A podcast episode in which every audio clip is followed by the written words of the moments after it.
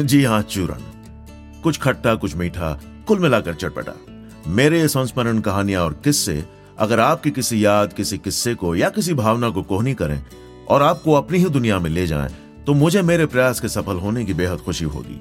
मैं हर्ष छाया और मैं आपके साथ बांटने आया हूँ, चूरन द टेस्ट ऑफ़ लाइफ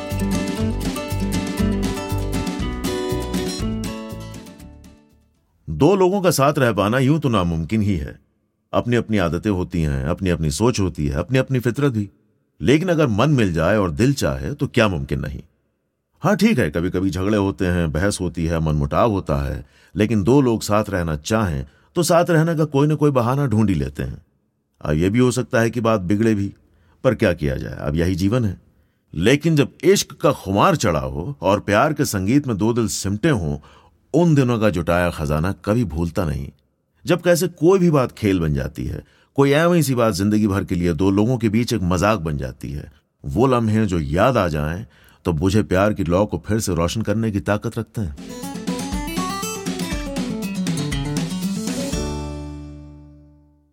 मेरी फैली सी नाक के जोग्राफिये पर एक बाल है। ये वाला मेरी नाक पर है।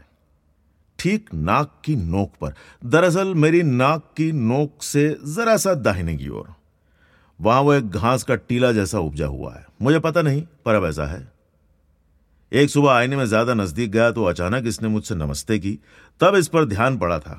और उस दिन से अब रोज मेरी नज़र इस पर रहती है। जब कभी मेरा ध्यान न रहे और इसकी गर्दन कुछ ज़्यादा ही बाहर निकल आए और यह हर आते जाते नत्थु खैरे को सलामी भरने लगे, तब इसे ठिकाने लगाना पड़ता है। यह बात और है कि इसे ठिकाने लगाना कोई बड़ी बात नहीं।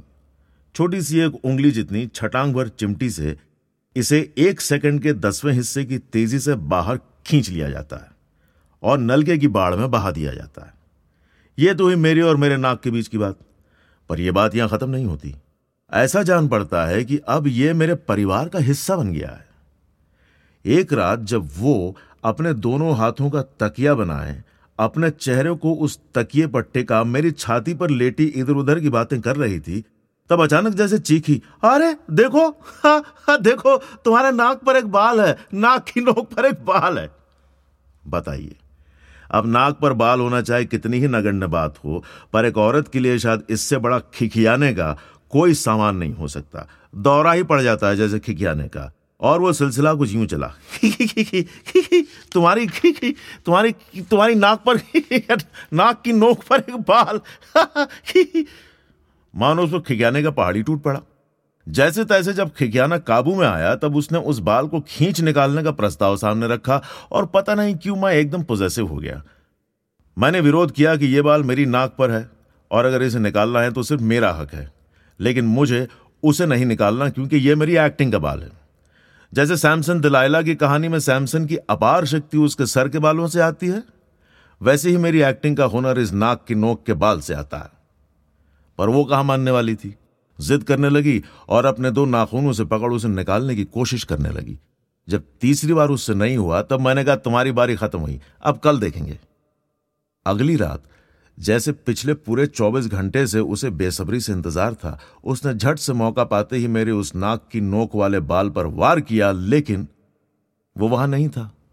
उसे तो सुबह मैंने ही उखाड़ फेंका था। किसी का मज़ा किरकिरा करने में संतुष्टि जो मिलती है ना, उफ, क्या बताऊँ मैं आपको। अब जैसे एक खेल बन गया है हम दोनों के बीच। कभी वो जीतती है तो कभी मैं, ज़्यादातर मैं। बताइए, उस साले तिनके ने अपने आसपास एक पूरी ज़िंदगी खड़ी कर ली है। जीवन साथ गुजारने के लिए दो लोग कैसे कैसे बहाने ढूंढ लेते हैं, हा? आज सुबह जब मैं दाढ़ी बनाने आईने के सामने खड़ा हुआ तो उस साले तिनके ने मुझे काफ़ी दूर से ही नमस्ते ही नहीं की, बल्कि आँख भी मारी। जितनी इसकी गर्दन बाहर निकल आई थी, उतनी हिम्मत भी। तब ख्याल आया कि ये काफ़ी दिनों से हर आते जाते नत्थु खैरे को सलामी दे रहा होगा, और मैंने पीछे देखा तो ध्यान पड़ा कि पिछले 20-25 दिन काफ़ी भागदौड़ रही। सो दिमाग दूसरी तीसरी बातों में उलझा रहा। रात को भी लौटते देर हो जाती और काफ़ी थकान भी, सो झट से सो जाता। और सुबह फिर जल्दी निकल जाता। और इस सब के बीच उस घास पर से नज़र हट गई। कि यह छटांग भर नाक की नोक का बाल मुझसे कुछ और भी कह रहा था। लगता बड़े बिज़ी चल रहे हो गुरु, हैं? काफ़ी दिनों से शायद उसके साथ ठीक से वक्त नहीं बिताया।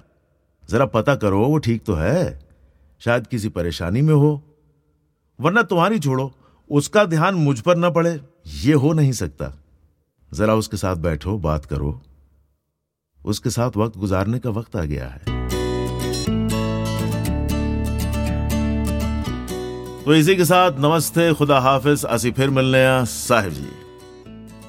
और अक्सर लोग जाते जाते एक दूसरे के लिए भगवान का नाम लेते हैं कि जैसे कह रहे हो, अगली बार मिले, तब तक वो तुम्हारा ख्याल रखे। सो इसी उम्मीद के साथ कि आपसे फिर मुलाकात होगी। जय श्री कृष्ण।